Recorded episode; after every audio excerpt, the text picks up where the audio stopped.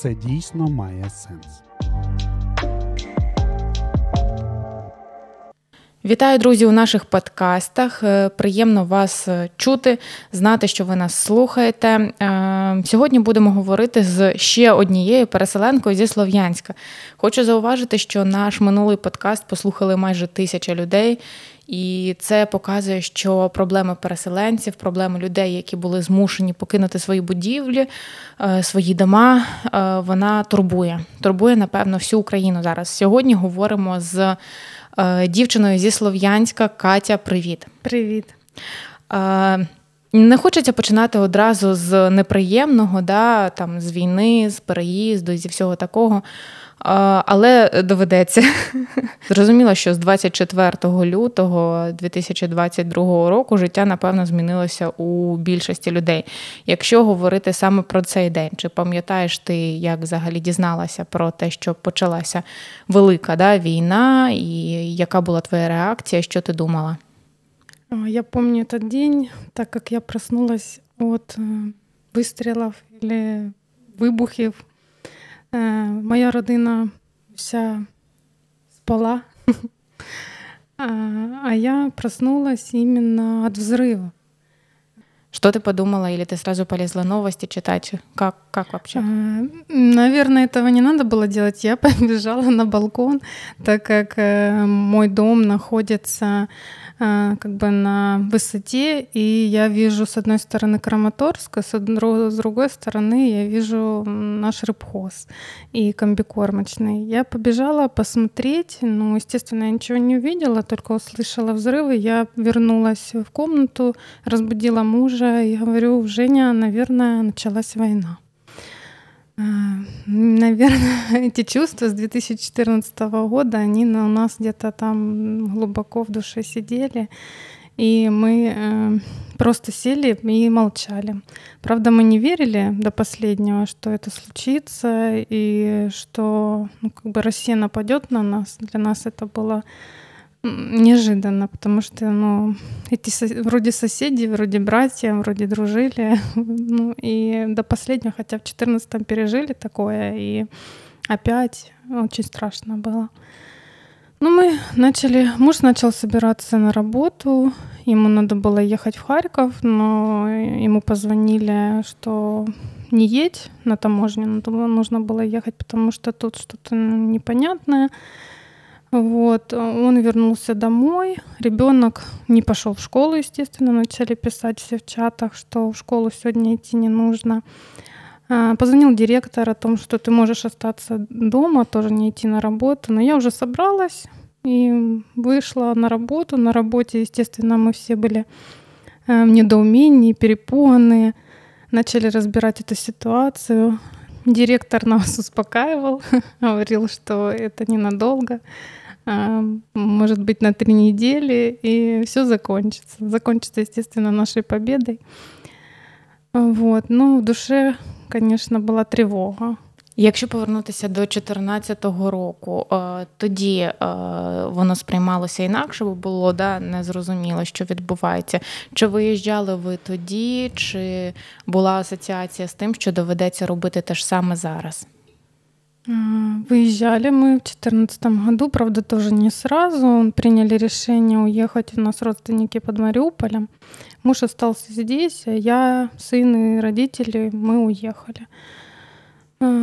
Тяжело мне это все давалось, так как муж остался на Слов'янске, а я была в Мариуполе, и каждую ночь все это переживала за него, как он тут на Слов'янске. Ассоциация была, но, ты знаешь, не очень сильно в это верилась. Все равно в душе хотелось проснуться и не переживать это заново, снова. Но когда это по всей стране, по всей Украине, то уже головой начали понимать, что, наверное, нужно тоже что-то думать и куда-то будет уезжать. Як довго роздумували над тим, їхати, не їхати? Взагалі, як приймалося це рішення? Чи хотілося залишитися? В який момент стало страшно? І ось яка була відправна точка того, що точно виїжджаємо? Мы живем в десятиэтажке на 9 этаже, поэтому нам было немного не по себе, что мы так высоко живем, и мы приняли решение сначала переехать до свекрови. В свекрови свой дом, подвал. С каждой сиреной мы бегали в подвал. Я, как ответственная, всех собирала. Спускались все в подвал и сидели каждую сирену там. Нервы, конечно, были на пределе, потому что в один прекрасный момент мы решили с мужем и с сыном поехать к друзьям. Поехать к друзьям, как бы развлечься. Они живут на Северном в своем доме. Приехали к ним, посидели так хорошо, ну и в этот момент первые самолеты начали летать, истребители над ихним домом, и ночи мы провели все в подвале, практически не разговаривая, потому что у каждого были перепуганные взгляды, слезы на глазах. Ну, это какая-то была отправная точка, потому что было очень страшно. Страшно за ребенка больше всего. Потом мы приехали обратно к свекрови.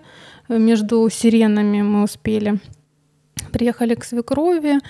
Ну и как-то подзадумывались, что это очень страшно, и что нужно что-то делать, и спасать ребенка, и жить ради ребенка. И в этот момент позвонил мой директор и предложил выехать всем коллективом в другую область, на Западную Украину. Мы, конечно, подзадумались, не хотелось этого делать. И плакали, и я, и родители, и муж, и как-то очень тяжело мы это все принимали. Но, естественно, мы приняли решение выехать, потому что у нас ребенок. Хочется, чтобы он этого не видел, чтобы он не сидел в подвале, чтобы у него была нормальная психика, чтобы у него было нормальное детство, все-таки мирное небо. И мы собрали чемодан, один чемодан на всех троих. І утром рано з всім колективом ми виїхали. Тобто, по факту, рішення приймалося буквально ось за ніч? За ніч, так, або, можна сказати, за 4 години. Зараз перейдемо до евакуації, але перед тим хочу запитати, як син реагував на вибухи, як син реагував на те, що відбувається? Ты знаешь, он как-то повзрослел, мне кажется, в это время, потому что больше я плакала, он меня успокаивал. Говорил: мама, не плачь, все будет хорошо. Что ты плачешь, все время спрашивал. Не хотел он тоже, конечно, уезжать, но понимал, что это временно. Мы оставили своего любимого питомца, как говорится, кошку у свекрови. Он еще за это переживал, что мы не забрали ее. Ну, как-то вот так. Окей, тоді перейдемо до виїзду. Важко далося це рішення. Як виїжджали? Ти кажеш, взяли одну валізу на всіх, їхали своєю машиною, правильно? Да, їхали ми своєю машиною, і ще з нами була з роботи колега і її ребенок. Получається, місце в машині було тільки для людей і для пару чемоданів. Більше нічого. Їхали ми, звісно, такие все в недоумении, потому что мы ехали, светило солнце, в голове не укладывалось вообще, почему мы куда-то должны уезжать. Вот оно ж, светит солнце, все хорошо, а мы едем куда-то. Не воспринималось это, что мы едем на долгий срок какой-то. Мы все хотели посидеть в другой области совсем немножко и вернуться обратно к своим домам, к своим родным. У нас осталась свекровь. На тот момент родители мои остались в Слов'янске. И, ну, это было расставание такое, конечно, на грани, со слезами и со всем. Поэтому мы ехали, наверное, почти всю дорогу, ну, практически молчали, немножко так разговаривали, пытались с детьми, там они играли в игры разные, разгадывали кроссворды. Ну, тяжеловато было.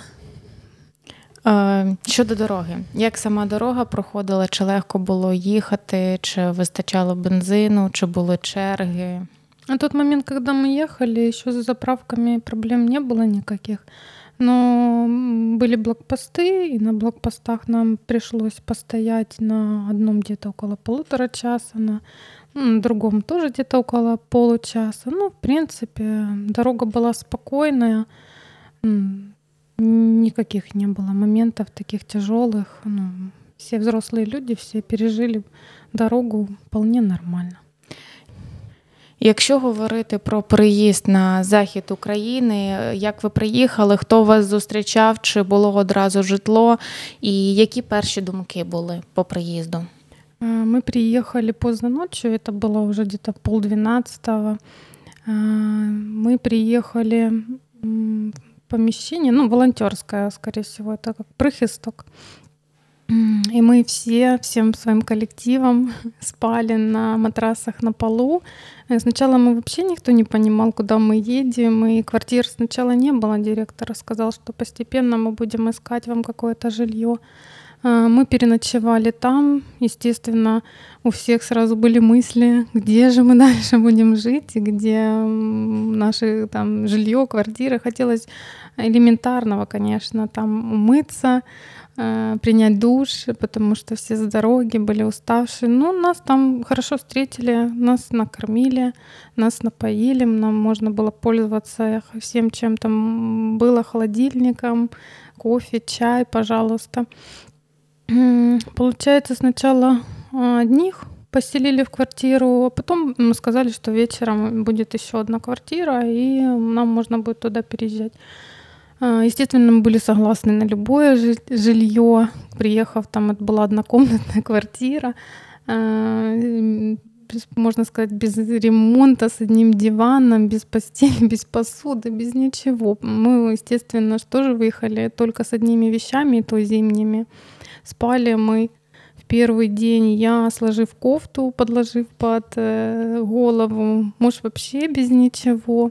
Ребенку мы выделили, у нас был единственный плед, было раскладное кресло, как в детстве у меня, у бабушки. Мы его разложили, и спал там наш ребенок, укрывшись одним пледом. Мы спали одеты. Естественно, потом начали думать, что и как, где нам что брать, потому что в чужом городе это немножко проблематично, ты не знаешь, даже где рядом магазин, какой-то базар. Постепенно мы начали искать волонтерские центры, где можно взять какие-то вещи, посуду, гуманитарку, какие-то элементарные вещи. И постепенно мы немножко начали адаптироваться, если это так можно назвать, і обживатися. Перші думки, коли ви приїхали ось на квартирі були, коли побачили, що там нічого немає, да? Про що думали? Чи думали, що хай вже так перетерпимо, швидше повернемося, чи розуміли, що треба обживатися, щось шукати, знаходити, бо може затягнутися? Ой, наверное, это был шок, первое. Но мы с мужем встали, подумали, что... ладно, хотя бы есть горячая вода, мы сейчас примем душ. Мы тут ненадолго. Это, понимаешь, фраза все время в голове. И она сидела, что мы тут ненадолго, и нам надо чуть-чуть тут перетерпеть, и мы скоро поедем домой. И каждый раз до сих пор, наверное, когда мы созваниваемся со свекровью, я говорю, там, пришлите мне там то-то, то-то, а муж говорит, не надо нам ничего присылать, как мы это будем все увозить. И вообще, он как будто, знаешь, боится, что если мы там заберем там все наши вещи, то мы туда уже и не вернемся.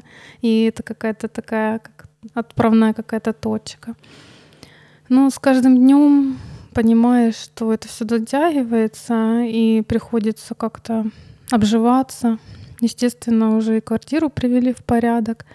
Естественно, уже подумываем что-то другое, какое-то жилье более удобное, потому что мы все спим на матрасах на полу.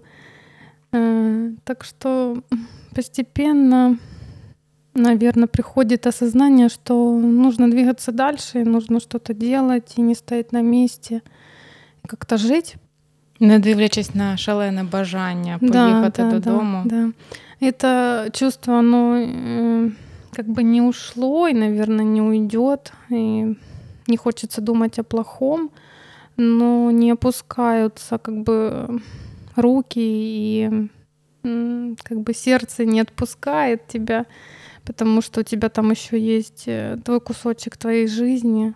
Мы с мужем 15 лет в браке, и эти 15 лет мы строили свой уют.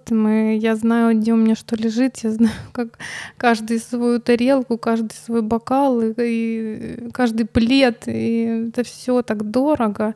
Не знаю, может, кто-то не держится за эти вещи, но я, наверное, да, держусь, и эти все воспоминания, как бы каждая подаренная какая-то вещь, она мне дорога. Да, це для багатьох людей, у кожного свої такі островки, да, безпечності, островки, там, чувства дома. Питання про, чи читаєте новини, що думаєте, навіть ставити не буду, тому що, напевно, зараз всі сидять в новинах постійно, але... Да, новості, вони в нашій житті, наверное, зараз преобладають, тому що поначалу, даже 2 месяца, можу сказати, я... не могла смотреть ни фильм, ни читать, ничего. Я только начинаю смотреть какое-то кино, я его бросаю, возвращаюсь к новостям, и это было просто, ну, не фильм, не новості. У мене доходило до того, що я прокидаюся серед ночі, просто прокинулася, ну, там буває у людини, да? І я замість того, щоб просто далі лягти спати, я заходжу в телефон, гортаю стрічку, гортаю, а потім ти не можеш заснути. То же саме, да. Що робиш для того, щоб відволікатися? Бо ми вже зрозуміли, да, що життя триває, треба хоч якось, да, продовжувати триматися, тримати себе на плаву. Що робиш для того, аби відволіктися від цього? Помагає, в першу чергу, робота, тому що я ходжу на роботу. Ще ми з дівчинкою почали по утрам бігати, займатися спортом. Це теж як-то заряджає, відволікає. Потому что я это люблю, я до этого занималась, и поэтому опять я включила этот спорт в свою жизнь. А так работа, семья, ребенок, пытаешься его развивать, ну как бы также дальше, какие-то кружки, чтобы он не скучал, чтобы он развивался, чтобы у него продолжалась жизнь. Здесь, в Черновцах, мы пытаемся... с девочками, с коллективом, с детьми, куда-то выходить на выходных, что-то посмотреть, потому что это развивает наше мировоззрение. Хотіла запитати щодо сина. Як він переніс дорогу, що говорить зараз, чи трошки більш-менш звик до того, що не дома? Могу сказать точно, что он не привык. До сих пор говорит, если мы начинаем эту тему, что, возможно, мы не вернемся, или нам нужно будет строить где-то в другом месте свою жизнь. Он говорит, я люблю свой город, я хочу домой. Я хочу домой, хочу к своему велосипеду, я хочу к своим друзьям. Я буду, как раньше, там гулять, я буду на велосипеде кататься. Ну, держит его. Если мы заговариваем на эту тему, он нет, и все, мама, мы вернемся домой, мне нравится наш город. У мене останнє питання, яке стосується, напевно, усіх людей, які виїхали або планують виїхати. Твоя думка, як людини, яка вже пережила, да, цю евакуацію, що найважче дається наразі тим, хто переїхав, і, може, якісь поради для людей, які збираються виїжджати з небезпечних міст? Конечно, каждый должен принимать сам это решение, но оно очень тяжелое. Принимать его трудно, но надо думать о своей безопасности в первую очередь. Потом мы все это отстроим, потом мы все это заработаем, потом мы будем об этом думать потом. Но сейчас нам нужно подумать о своей безопасности, о безопасности своих детей в первую очередь. Если есть возможность увести родителей, помочь им принять это решение и выехать. Да, люди, которые в возрасте, они... очень тяжело это переживают. Они не такие, как мы, молодые, да. Они наживали это больше, чем мы. И они трясутся за каждую свою вещь, за каждый свой телевизор. Но надо разговаривать, надо как бы принимать вместе это решение, подумать, куда бы вы могли бы их себе забрать или, может быть, переселить куда-то. Ну, нужно принять это решение. На твою думку, чи можливо наразі отримати допомогу на виїзді, ну, у місті, до якого виїжджають? Як ти спостерігала, чи допомагають люди, чи можливо взагалі ось влаштуватися? Люди очень-очень как-то сплотились, помогают. Есть много центров, которые помогают. Есть волонтеры, которые принимают у себя людей. Можно найти жилье, можно. То, что люди думают, что нельзя, ну, надо просто постараться это найти и в школах, и в садиках, и до сих пор это и принимают, и вывозят, помогают. У мене останнє питання до тебе. Чи є у тебе якийсь там головний план або головне бажання на після перемоги? Ой. Бажання обіймати своїх рідних, обіймати друзів. Хочеться зустрітися вдома у Слов'янську. Мечта только о победе. Не знаю даже. Я заставляю себя мечтать, Лида.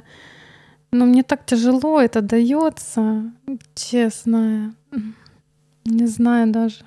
Ну, значить, все попереду. Попереду і перемога, і здійснення мрій. Здійснення мрій. Дякую, так. Катя, що поговорила, що відкрила нам трошки душу свою. Друзі, дякую, що були з нами, що слухали. Усі розуміємо, що наразі у нелегкий час дуже важливо підтримувати один одного. Будьмо разом. На все добре. Почуємось.